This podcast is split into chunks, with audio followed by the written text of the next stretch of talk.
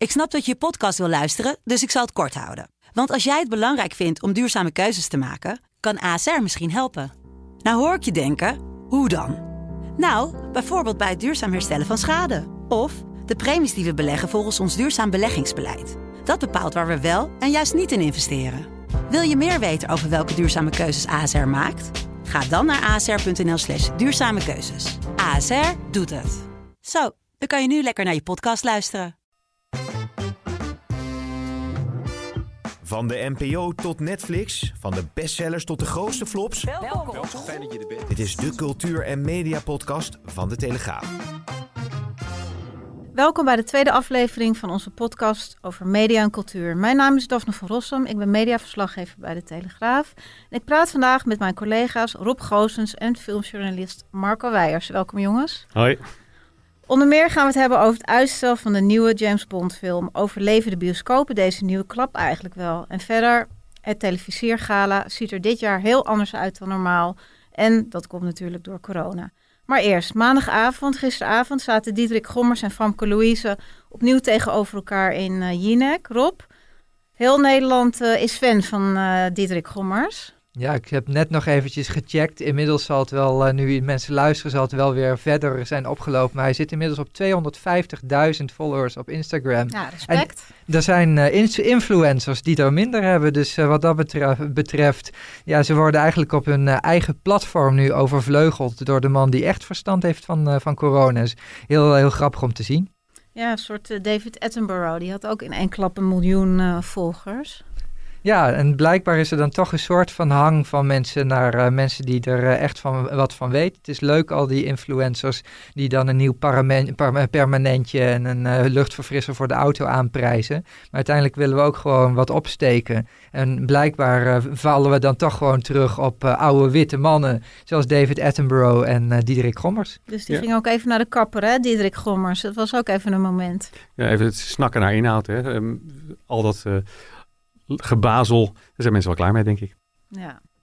Over gebazel gesproken had uh, Louise niet tegen zichzelf beschermd moeten worden om uh, bij Jinek te gaan zitten die eerste keer op. Ja, dat is natuurlijk eigenlijk de grote vraag. Uh, we hebben die aflevering twee weken geleden met, ja, ik denk met collectieve verbazing en verbijstering zitten kijken. Want daar zat iemand die notabene nog een briefje voor zich had en nog steeds geen flauw idee had waar ze moest beginnen. En toen maar begon met dat ze in eerste instantie respect had voor corona. Terwijl iedereen zoiets had van nou, als er iets is waar je geen respect voor uh, moet hebben, dan is het wel dat klote virus. Ja, maar...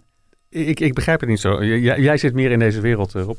Maar daar gaat toch een, een gesprek aan vooraf met een redactie, lijkt me? Dat is wel het, het allerbijzonderste aan die situatie inderdaad. Normaal gesproken zit je niet onvoorbereid aan zo'n tafel. Alleen al omdat er inderdaad een redacteur is die jou belt met de vraag... zou je eventueel vanavond willen komen? Nou, die vraag die wordt aan 100 mensen gesteld... en er zitten dan daadwerkelijk vijf mensen aan tafel. Maar met al die mensen wordt wel een gesprekje gevoerd. Want Eva Jinek moet als presentatrice natuurlijk ook weten... wat zijn nou de onderwerpen waar lekkere antwoorden op komen... en wat zijn onderwerpen waarover ik een vraag kan stellen... zonder dat diegene moet zeggen: Ik heb eigenlijk geen flauw idee. En in dit geval was eigenlijk het antwoord op elke vraag: Ik heb geen flauw idee. Alleen dat, dat kwam er niet. En dat is toch ja, heel raar dat dat zo heeft kunnen gebeuren. Want de redactie had dat gewoon al van tevoren moeten weten, kunnen weten. En heeft er willens en wetens voor gekozen om dat arme schaap toch gewoon in het diepe te flikkeren. Ja, in het diepe flikkeren uh, en, en, en dan zonder zwemvest. Dat, is, is heel cynisch natuurlijk. Het is leuk voor de kijkcijfers. Maar ja, je moet er iemand tegen zichzelf beschermen, zou je zeggen. En goddank was daar Diederik Gommers. De, de, man is toch een redder in hart en nieren. Iemand die de Hippocratische eet heeft afgelegd en heeft beloofd dat hij iedereen zal redden die hij kan redden. Uh, ja, dat is een heel mooi punt dat je maakt. Eigenlijk zou je kunnen zeggen dat Diederik Gommers niet alleen Femke Louise op dat moment heeft gered. door heel vriendelijk te zijn en uiteindelijk elke dag na de uitzending uh, te bellen om te vragen hoe het ging. Maar in feite heeft hij ook gewoon de redactie van Jinek uh, gered. Want als Femke Louise toen echt verzopen was. ja, dan hadden we ons met elkaar afgevraagd van hoe hebben ze dat laten gebeuren. Nou, nu is ze niet verzopen omdat Diederik Gommers zo aardig was om haar uit het water nou, te vissen. Een beetje vaderlijk ook, hè? Hij heeft zelf ook kinderen. Dus hij wil graag dat jongeren ook begrijpen wat er aan de hand is. En hij zegt ook, nou, ik merk als ik met haar praat, dat ze het ook, dat ze rustiger wordt, dat ze het beter gaat begrijpen. Dus het is ook een beetje vaderlijk van hem. Ja, Overigens, wat wel opvallend is, gisteravond uh, hebben ze natuurlijk weer uh, gezeten. Toen was de sfeer al heel anders. Kwam Femke Louise veel beter uit de verf. En zag je ook echt de chemie tussen uh, Diederik en Femke. Wat voor tips heb je aan die man gegeven? nou ja, eigenlijk niks. Maar ik verwacht sowieso binnenkort wel even een Esso. Moet um, even zeggen wat dat is? Leg ik je later Een shout-out, een shout-out. Is Diederik al een beetje een echte influencer wat jou betreft? Uh, nou, ik zag vandaag een foto dat je bij de kapper bent geweest. Ik, ik komt in de buurt. Zeggen. Ja, toch? Ik vermoed als het zo goed gaat tussen die twee, dan komt er nog eens een keer een, uh, een album uit, een, uh, een samenwerking. Maar uh, Jinek die was ook een beetje geschrokken van de vorige keer en het effect daarop. Want dat vertelde ze. Laten we daar even naar luisteren. Ja, ik heb er gewoon geen woorden voor. Ik ben gewoon mentaal wel echt kapot gemaakt. Mm. Wat ik vreselijk vond om te horen is dat je beveiliging nodig had. Ja, klopt. Ik heb besloten om beveiliging te nemen een dag nadat mijn auto uh, kapot was getrapt op straat. Um, en ik zat er ook in, dus dat gevoel Toen dat van gebeurde? Angst, ja, ja, dus dat gevoel van angst, ja, ik kan het niet beschrijven, maar ja, dat was gewoon echt verschrikkelijk. Ja, echt vreselijk dat dat gebeurt, dat mensen ook uh, zo door het lint gaan, zeg maar. Ik bedoel, dat, dat iemand domme dingen verkondigt op televisie, uh, is natuurlijk ongelooflijk dat dat leidt tot uh, aangevallen worden in je auto. Ja, het lijkt wel alsof we het, het niet meer gewend zijn of niet meer kunnen oneens met elkaar zijn. Dat, uh, terwijl ja, het, kan toch gewoon een keer voorkomen dat je, dat je iets anders vindt dan iemand anders. Geinig voorbeeldje, uh, ik, ik kreeg een vraag over, nee, niet eens ik. Tim Oliehoek, jouw wel bekende filmregisseur, kreeg een vraag over de nieuwe James Bond film, die nog lang niet uit is. En hij zei dat Harry Styles geen goede James Bond zou moeten zijn. Maar Tim Oliehoek lijkt wel een beetje op mij. En omdat het in RTL Boulevard was, en waren er vervolgens Harry Styles fans die mij kwamen aanvallen. Maar dat waren dus meisjes van 14 die echt een vocabulaire aan scheldwoorden hadden. Dat ik dacht van, nou ja zeg. Maar ze hadden dus de verkeerde te pakken. En ik zei van, ja, ik was dat niet. En let een beetje op je toon. En toen werd het wel wat, wat vriendelijker. Maar ja, dan zie je wel weer, we denken dat het, nou ja, het lijkt wel alsof we met z'n allen denken dat het het einde van de wereld is. Als je het een keer oneens bent met, ja, uh, met ja. iemand. Ja, terwijl juist het gewoon het basisidee van discussiëren is dat, dat jij een andere mening hebt dan ik. En dat jij mij iets wijzer maakt, dat je mijn mening scherpt of misschien bijstelt. Bedoel, je wordt er al allebei wijzer van als je het oneens bent. En als zelfs het goed is. als je het daarna nog steeds roerend met elkaar oneens bent, dan heb je allebei nog een stap in je denkproces gezet. Ja, en dat, uh, dat, dat willen we blijkbaar niet, Ja. weer, niet meer. We willen gewoon in ons eigen hokje zitten. In eigen allemaal bubbel. mensen, precies, die het vo- volledig met elkaar eens zijn. Ja. En eh, de mensen die dat niet zijn, die mogen eh, massaal gecanceld worden. Ja. Maar de James Bond film die nu in de bioscoop zou komen, die eh, komt überhaupt ook niet in de bioscoop, Marco. Dus eh, laten we het daar ook maar even over we, hebben. daar gaan we het zo nog even hebben. Ik Ja. wil, maar voordat we dat gaan doen, wil ik eigenlijk nog eventjes eh, gewoon die, Diederik Gommers voordragen als redder des vaderlands. Eh, zijn jullie het daarmee eens? Nou, in ieder geval, ik zat al te denken, Elsevier heeft natuurlijk eh, de Nederlander van het jaar, naar het voorbeeld van de Time Person of the Year. Ik mag hopen dat eh Diederik Gommers inderdaad wel Nederlander van het jaar wordt. Ja, want bereikt nu ook jongeren eh, waarschijnlijk. En met de nieuwe campagne die hij met uh, Famke Louise gaat doen. Precies, ja. Hey, maar eh, James Bond, Marco. James Bond is al eh, natuurlijk door de coronacrisis. eh, hij zou al uitkomen in april. Dat werd uitgesteld naar november. Nou, iedereen eh, eh, zat er klaar voor. Ik had al interviews eh, eh, eh, klaarstaan, zeg maar. Ik zou interviews hebben. Ja. Ehm, de, eh, er was al een, de titelsong was er al van Billie Eilish. Daar kwam pas nog een videoclip bij uit. Zo'n stukje luisteren? Ja.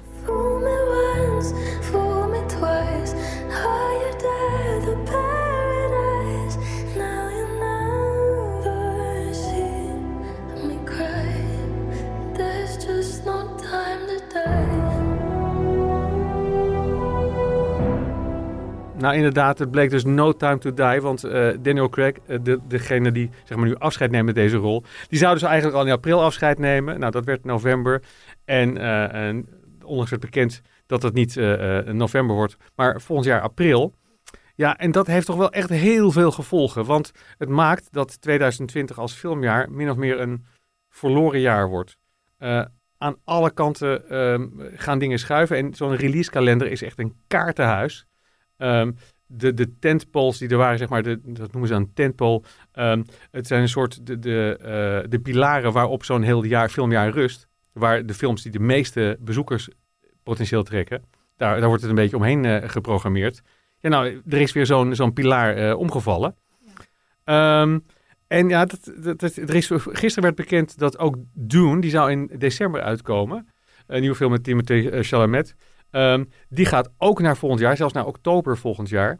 Nou, daar clashte die weer met eh, de nieuwe eh, The Batman, de nieuwe Batman film met eh, Robert Pattinson. Die is dus nu naar 2022, maart 2022.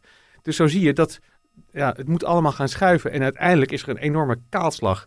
Maar, maar hoe komt dat, Marco, dat die films dan niet uitkomen? Wat is dan Nou ja, het- het- gebeurt het- er? Wat er gebeurt is dat zo'n film maken heel veel geld kost. En dat geld moet worden terugverdiend. Ja, en als de bioscopen wereldwijd voor een heel groot deel dicht zijn. We, worden hier natuurlijk heel erg beïnvloed door Amerika. In Amerika zijn, in het midden van Amerika zijn nog wel wat bioscopen open. Maar aan de oostkust, aan de westkust, in New York en Los Angeles. Daar zijn heel veel bioscopen dicht. Nou, en daar kunnen ze dus ook geen omzet draaien. En denken dan die, distributeurs en, en, en de producenten van ja, als we eh, van ons potentiële publiek de helft al sowieso niet kan. En van de andere helft moet je maar afwachten of ze wel in deze tijden naar de bioscoop willen.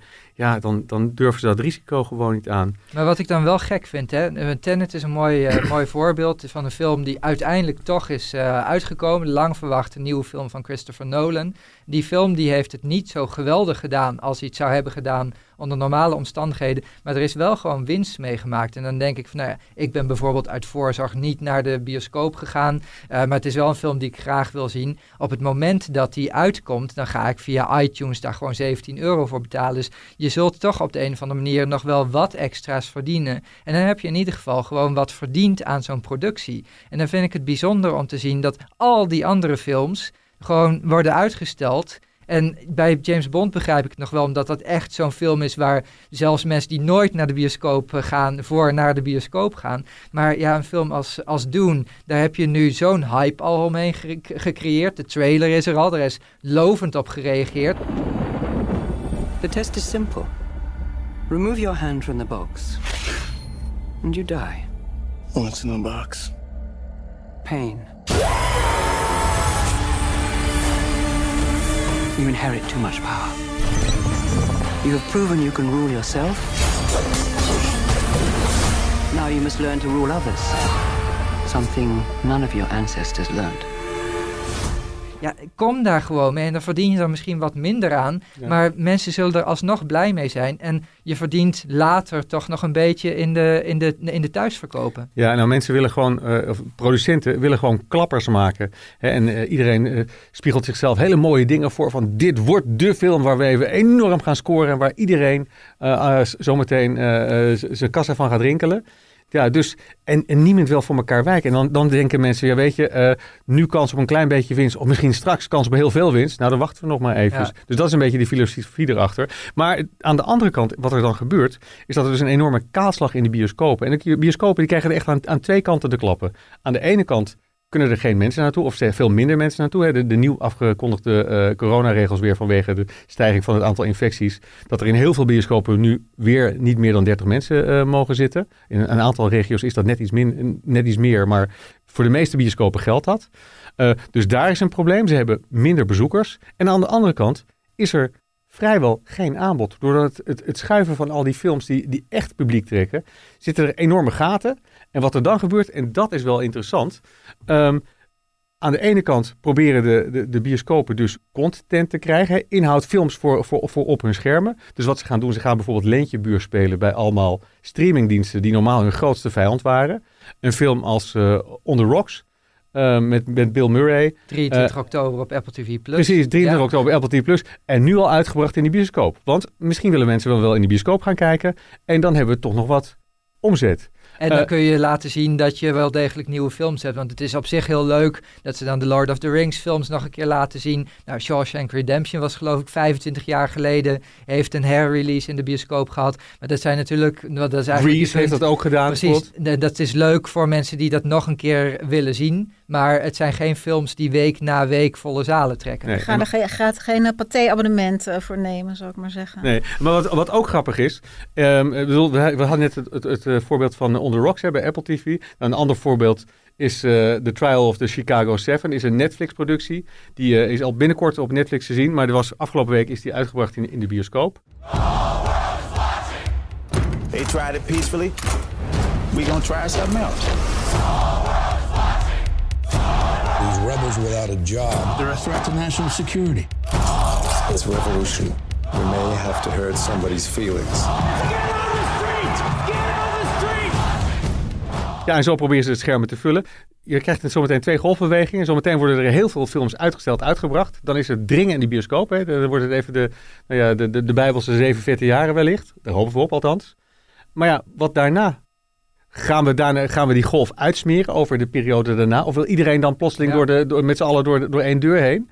En, eh, en is het daarna eh, weer een, een, een gapende leegte? Ja, waar ik een beetje bang voor ben, is dat dan de, de, de makers denken van, weet je wat, we zetten gewoon wat grote namen op dingen en dan komen mensen wel naar de bioscopen. Maar dat er te weinig geïnvesteerd wordt in echt goede films, dat het geld gaat naar grote namen op de affiches en dat we dan in 2022 met z'n allen in de bioscopen zitten van, nou ja, leuk dat Hugh Grant in deze film zit, maar echt de moeite waard was het nou ook weer. Eh, ik, ik, ik, ik, zie, ik voorzie een film met Hugh Grant en Megan Fox eh, eigenlijk. nou, exact. Maar, ja, en maar dan een- Marco, denk jij dat, eh, dat de bioscopen dit wel gaan overleven? Want het is natuurlijk best wel eh prangend. Nou, het, het, is, het, het is echt eh, het, het is heel spannend. Ik denk dat er allerlei bioscopen echt aan hun vingernagels aan, aan, aan de rand van de afgrond hangen. Ehm, als je even teruggrijpt naar het uitstellen van James Bond. Er is een, eh, een heel groot internationale bioscoopketen, Cineworld. Die heeft eh, eh, heel veel bioscopen in de UK. Dus in Engeland heeft het, is het de grootste speler in de, in de bioscoopmarkt. En ze zijn de tweede speler in Amerika als, als bioscoopketen. En die heeft al gezegd, naar aanleiding van het, het uitstellen van James Bond... Nou, we doen het even weer niet meer. We, we gooien de deuren dicht. En daardoor staan voorlopig 5000 mensen op straat. En ze, ze weten niet of ze nog terugkomen. Ja. Eh, ze zeggen niet dat het niet zo is, maar ze zeggen ook niet dat het wel zo is. Dus, en dat gaat met meer eh, bioscopen gebeuren, vrees ik. En er dan, zijn is, kleine... en dan is natuurlijk het cynische, de mensen met de diepste zakken kunnen door de diepste dalen gaan. En uiteindelijk in 2023 zullen er bioscopen zijn. De vraag is alleen wie heeft het overleefd van wie er nu zitten. En ja, wie gaan dan de buitenkansjes pakken. Ja. En dat is toch... eh, Maar de ja, grote ketens, hè, hier zie je ook dat de kleinere bioscopen natuurlijk het al niet, niet, niet redden. Absoluut. Ja. Dus dat is natuurlijk wel spijtig. Ja, hoewel, en, en waar, het, waar het dan nog wel mee speelt, is dat de kleinere bioscopen vaak om filmhuizen gaat die voor een, voor een deel ook gesubsidieerd worden. Ehm, dat geldt trouwens overigens niet voor, voor, voor- lang niet voor alle eh, kleinere bioscopen, maar dat, een, een aanzienlijk deel daarvan. Dus nee, het is, het, is, het is afwachten. Maar wat ook heel erg interessant is om te, de, je de vraag te stellen, willen mensen straks nog wel naar de bioscoop? En ik zou het echt doodzonde vinden als dat niet zo was. Want die bioscoopervaring, samen in het donker naar een film kijken, samen een verhaal ervaren, samen een avontuur aangaan, samen erop reageren.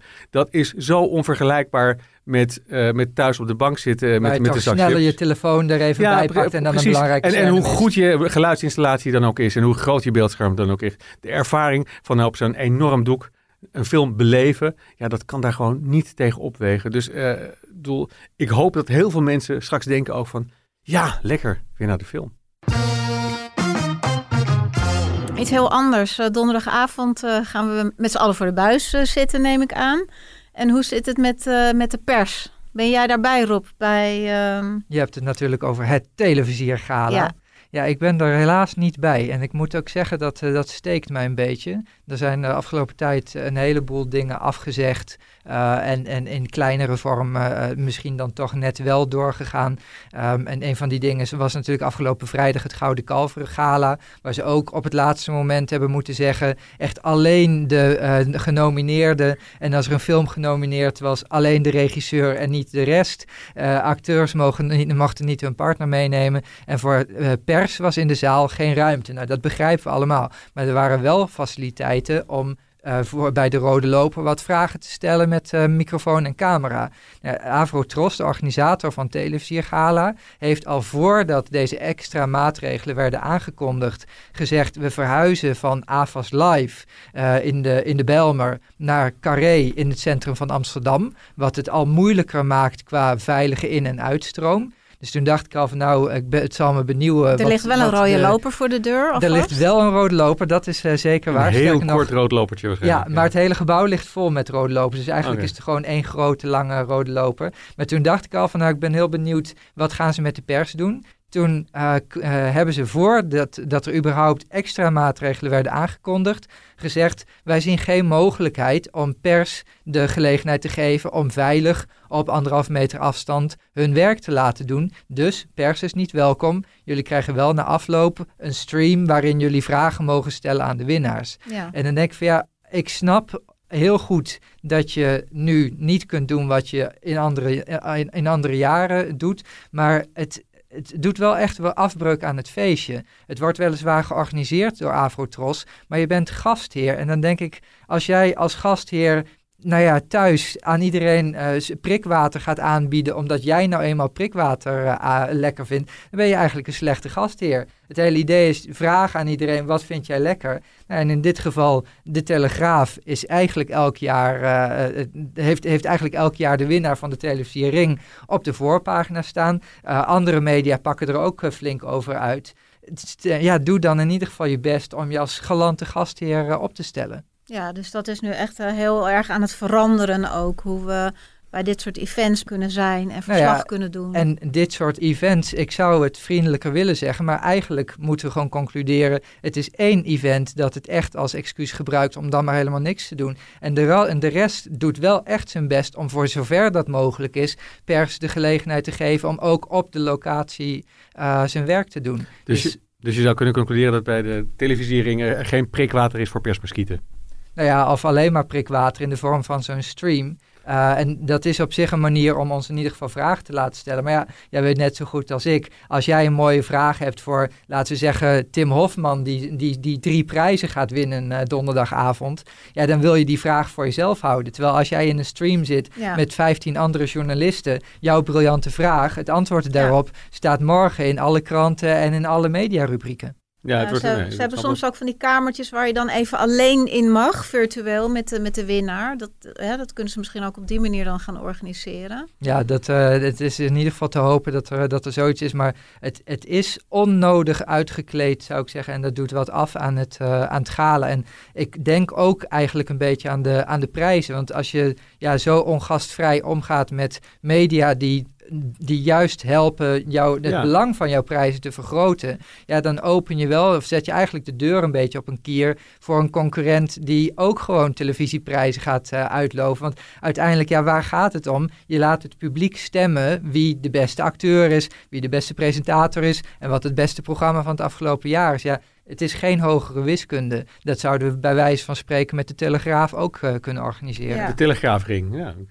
Ik, ik, ik, zie er wat in. Telegraaf vierkant. En dan doen we net alsof we ons niet hebben laten inspireren door de ring. Ja.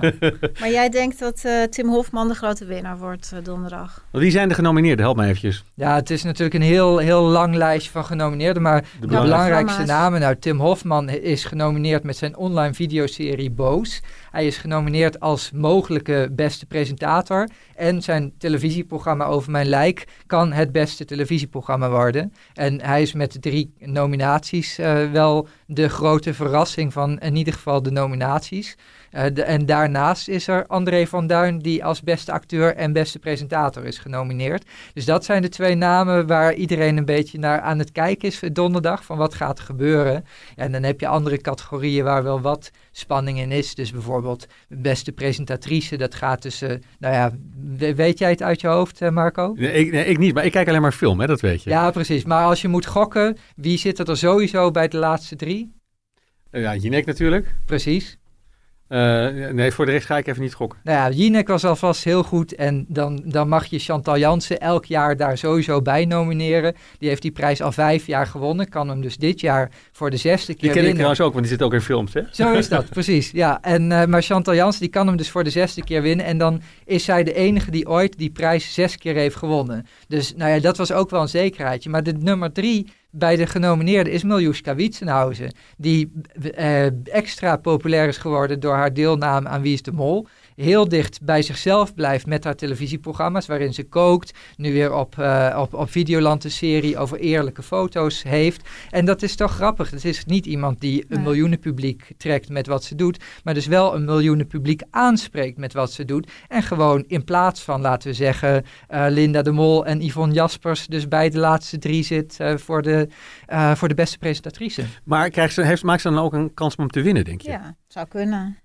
Nou, de grap met de televisierprijzen is, er is maar één categorie waar nu nog op gestemd mag worden. Dus de organisatie weet van alle andere categorieën, inclusief beste presentator en beste presentatrice al, wie hem gaat winnen. Ik denk wel dat als nu nog mensen konden stemmen voor nou ja, dus de andere categorieën. Dat dan mensen hadden gedacht van nou het is zo leuk dat André van Duin eh, de beste presentator kan worden. We gaan met z'n allen op hem stemmen. Alleen de laatste keer dat mensen konden stemmen zat hij nog maar bij de laatste tien. Dus ik denk dat datzelfde een beetje geldt voor Miljuska. Die underdog factor is leuk Ja, als je bij de factor, laatste drie zit. ja. Maar ze heeft er helemaal niks meer aan omdat je niet meer kunt stemmen. Geen, geen, geen sympathiefoto's meer dus. Nee, en ik denk dat de sympathie absoluut bij haar ligt. Maar ik denk dat Chantal, Chantal, Jansen gewoon ja. die zesde gaat pakken. En daarmee gewoon de absolute alleenheerser in eh, vrouwen, pre- eh, vrouwelijke presentatorland gaat Wat, worden. wat ik me dan afvraag, wat zal Chantal Jansen met al die prijzen hebben gedaan? Waar zouden ze zijn?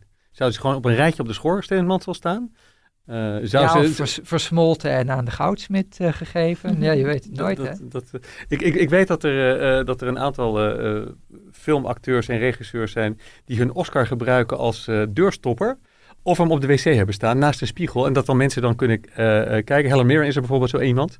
Die heeft een, Oscar staan naast de toiletspiegel. De gast kan eventjes die Oscar pakken en dan even in de spiegel kijken hoe dat staat. En wat, op welk programma zal jij je kaarten zetten? Over mijn lijk, Beste Zangers of eh, Homeward Bound met eh, Nick en Simon en Kees eh, Tol? Ja, ik, ik heb een zwak voor underdogs. En in, de, in deze categorie is Homeward Bound de underdog. Dat is ja, zo'n NPO 2-programma waarbij je denkt van ja, leuk dat drie Volendamse zangers op zoek gaan naar Simon en Garfunkel. Hoeveel mensen zullen naar kijken? Misschien 400.000. Maar dat bleken er gewoon 1,3 miljoen te zijn op een gegeven moment. Ja, Nick en Simon zijn heel populair en het was gewoon een lekker programma. Dus wat dat betreft zou ik het wel leuk vinden als zij het winnen.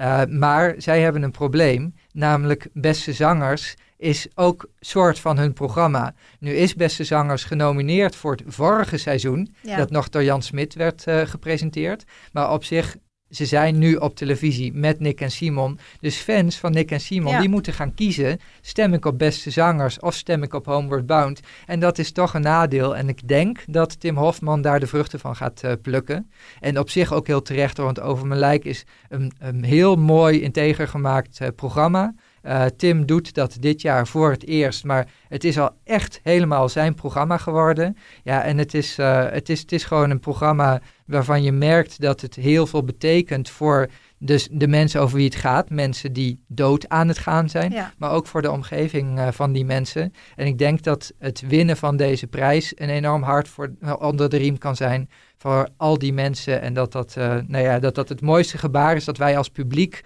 richting de televisiewereld zouden kunnen geven.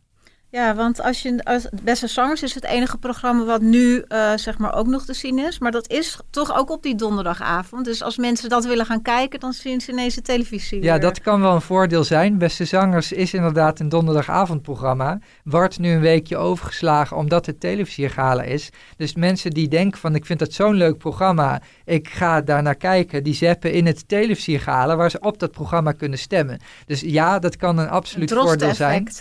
Exact. En uh, het, tegelijkertijd denk ik wel, als dus het gesternte zo gunstig gezind is voor beste zangers, dan moet je wel ook echt dit jaar winnen. Want het is de derde keer dat ze genomineerd zijn. Ja. Twee keer hebben ze ernaast gegrepen. Nu zou het weer kunnen. Maar als ze nu weer ernaast grijpen, dan ben ik toch een beetje bang voor het Expeditie Robinson eh, scenario. Is het momentum Immens voorbij. populair Ja. programma. Maar als je het elke keer niet wint, ja, dan houdt het een keer op voor je fans. Dan stoppen ze met die campagnes om jouw programma de televisiering uh, te laten winnen. Maar is dat nou ook de verklaring dat, zeg maar, dat ze de afgelopen twee jaar niet hebben gewonnen, dat er deze keer in iedere uitzending wordt gejankt?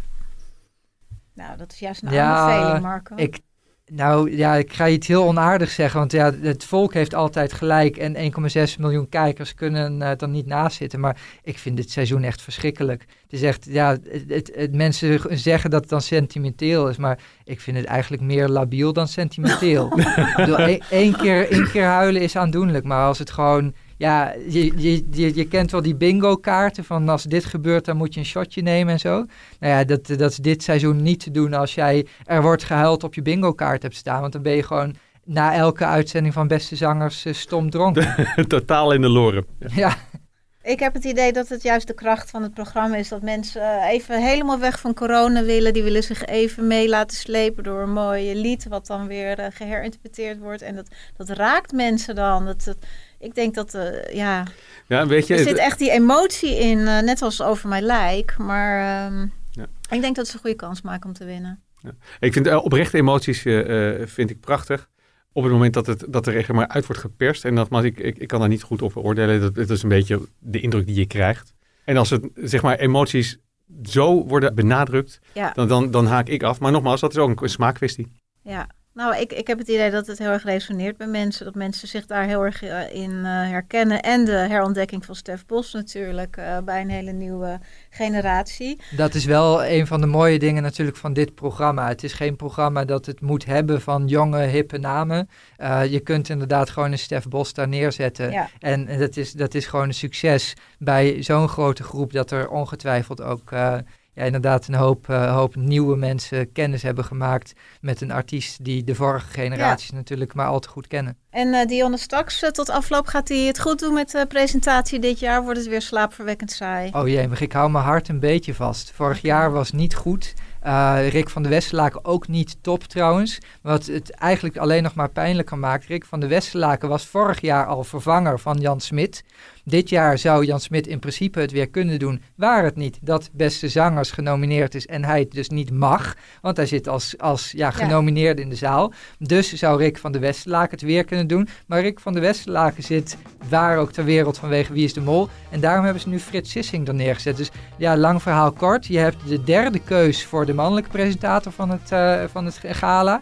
En er staat iemand naast van wie we eigenlijk vorig jaar de conclusie hebben getrokken dat het misschien iets te flats is voor zo'n sprankelend gala. Dus ja, laten we voor, eh, voor Dion hopen dat het niet flats was, maar dat het puur een kwestie van zenuwen was en dat ze dit jaar gewoon een knalshow neerzet. Want als dat gebeurt zijn we natuurlijk ook al snel weer vergeten dat het vorig jaar eh, misschien niet zo best was. Ja, nou, we gaan kijken. We zijn allemaal super benieuwd.